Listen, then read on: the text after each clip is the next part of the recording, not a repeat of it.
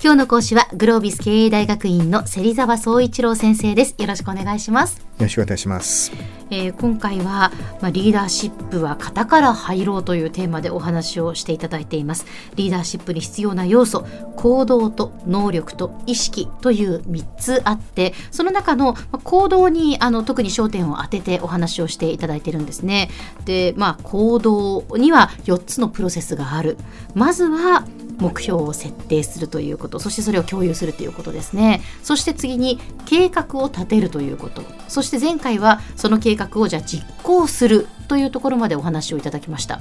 4つ先生プロセスがあるということはもう一つなんですけど、はい、計画を実行して終わりではないんですね。はい。最後の4つ目のプロセスはですね、えー、計画して実行した結果をしっかり振り返って次の成長にこうつなげていくというですねそこが4つ目のプロセスになります。はい、振り返りってなかなかこうもしかしたらしてないかもしれないですね。小山さんはどうですか？お仕事で振り返ることって。あんまりないです。いやもちろんそのあの何か失敗をしたら、はい、その次にそれを失敗しないようにということは考えている。それが振り返りということですか先生、はい、えーと、と振り返りはですねあの失敗に対しての振り返りだけじゃないですね、えー、成功した場合も振り返りをしといた方がいいですね。うまくいった時も。そうですか。なぜだと思いますか？なぜうまくいったのか、うん、えっとそれがこう分かれば分かれば。また次に生かせるからっていうことですか？まさにそうです。再現性が担保できますよね、はい、成功がこう継続できると、ええ、あのまぐれで終わらないってことですね あのそういう意味ではですね、えまずその目標を達成できなかった場合のことを考えましょうか、はい、その場合には当然ですねなぜ達成できなかったのか。そもそも計画通りにですね行動できていたのかっていうこういう視点がありますよね、行動もしできてなかったとしたらなぜ行動できなかったのかってことをまた理由を深掘る必要があります。一方でですね行動はしっかりしたんだと。それでも結果が出なかったってこういうケースもありますね、うん、う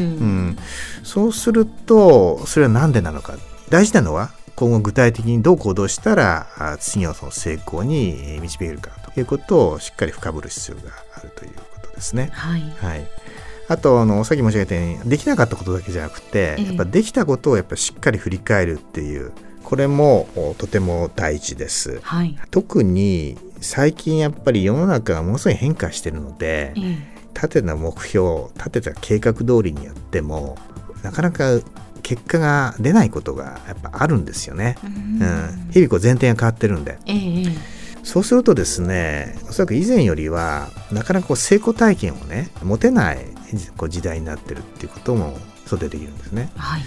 そうすると人間どうですか？成功体験がなくなってくるとどうなっちゃいますかね、うん、やる気がなくなります。ですよね、はい、自信がなくなりますよね、えー、はい、まずエネルギーがどんどんこう吸い取られちゃうんで、はいはい、ですからそこでのポイントはですねよく申し上げるんですが100のゴールに対して100いかなかったと。一応90からスタートしてね、うん、97で終わってしまったと。そうするとよく組織の中であるのは上からですねなんで3足りなかったのかっていうですね足りなかったことがものすごい疲れるんですね、えー、でもちろんね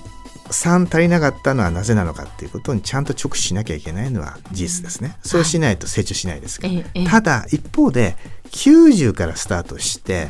7前進してるんですよね。これ成り行きじゃなくてね、うん、一生懸命努力して7前進したってことに対してどうですか？そこはやっぱりその評価してほしいなって思います。そうですよね。えー、はい。ですからまず他人の評価上司の評価もですねそこをしっかり見てあげる必要があるということもありますし、うん、まずは自分自身ですねご自身も前進したんだよと、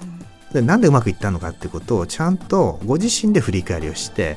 そこは自己肯定するっていうことがですね、うん、今の時代すごい大事です。はい、自己肯定ってなかなかもしかしたらこう日本人の性格として難しいのかもしれないですね。えー、どうしてもこう何が足りなかったんだろうっていうね、はい、あと3何がっていうところはこうきちんと見ても、はい、いいじゃないかと7、はい、うまくいったんだという、そこに目を向けるっていうのは、難しいことかもしれませんね。そうです。で結局リーダーの立場である方がですね、えー、リーダーご自身のことをある意味で自己肯定できないと、うん、おそらくメンバー他人ですよね。褒めてあげることはできないと思いますね。うん、うん、ですからやっぱまず自分自身しっかり自己肯定感っていうのを上げてあげてでメンバーに対しても一生懸命やってうまくいったところに関してはしっかり承認してあげるってことですね。その自己肯定を高めるためにはどうしたらいいんですか？ああいいどうしたらいいと思いますか？いいポイントです。ね自己肯定を高めるためには、はい、意識をこう変えていかないといけないんでしょうか？はい。まず一つはですね目標をやっぱりちゃんと明確にしていくってことがすごい大事だと思います。はい。これが強く明確になればなるほど当然達成欲も高まるし、当然自分がやりたいって気持ちねやろうって気持ちも高まります、それはこう自信とつながってきますよね、はい、そういう意味では、まあ、今回4つのプロセスの一番初めの目標をしっかり明確にするってことですね、えー、こことつながってきますよね、はい、2つ目はこれはまさに2つ目のところです。目標に対してどういう計画で、うん、えー、行ったらいいかっていうところなんですがこれまでの経験則だけでプランニングしてると変化が起こると結果出ない可能性があるんですよね、うんうん、そういう意味では自分が経験している一つのやり方だけではなくて、うん、他のこう道筋もあるんだよというねそこをいかにこうインプットするかっていうことがすごい大事ですね。はい、例えば他人から学ぶとか、ええ、他の会社の経営のやり方から学ぶとかですね、そうやってその引き出しを増やしていくっていうことですね。これも自分自身の自信を高める一つのやり方かなと思いますね。はい、ということはやっぱりそのこの4つのそのまあプロセス一つ一つに、あのきちんとこう向き合って、はい、その具体的にそしてその自信を持って取り組んでいけば、最終的にその結果をこう振り返る時にも自己肯定をきちんとこう持った状態でできるということですね。です。えー、ですから今回お話したこの4つのプロセスってよく世の中では PDCA って言われるんですよね。はいはいプラン、ドゥ、チェック、アクションっていうんですね。でこれはあのある意味この成果を出すための一番その合理的な一つの思考行動サイクルとして言われてるんですが、じゃあもう一つ大事なのは成果を出すためだけじゃなくて、自分自身成長するため、自分自身自信をつけるための一つのサイクルにもなるってことなんですね。はい、わかりました。では先生今日のまとめをお願いします。はい、うまくいった時でもあるいはうまくいかなかった時でもですね必ずやっぱ実践した結果をですね振り返ること。これぜひ習慣化することをお勧めします。そして大事なのはその振り返りを踏まえて次の行動につながるようなねこういう意識がとても大事です。さらにですね、まあ、個人の経験からの学びっていうのをできれば組織にねあの横展開していくと個人だけが成長できるんじゃなくて組織全体も成長できるっていうこういうメリットもきっとあると思いますね。はい。今日の講師はグロービス経営大学院の芹沢総一郎先生でした。どうもありがとうございました。ありがとうございました。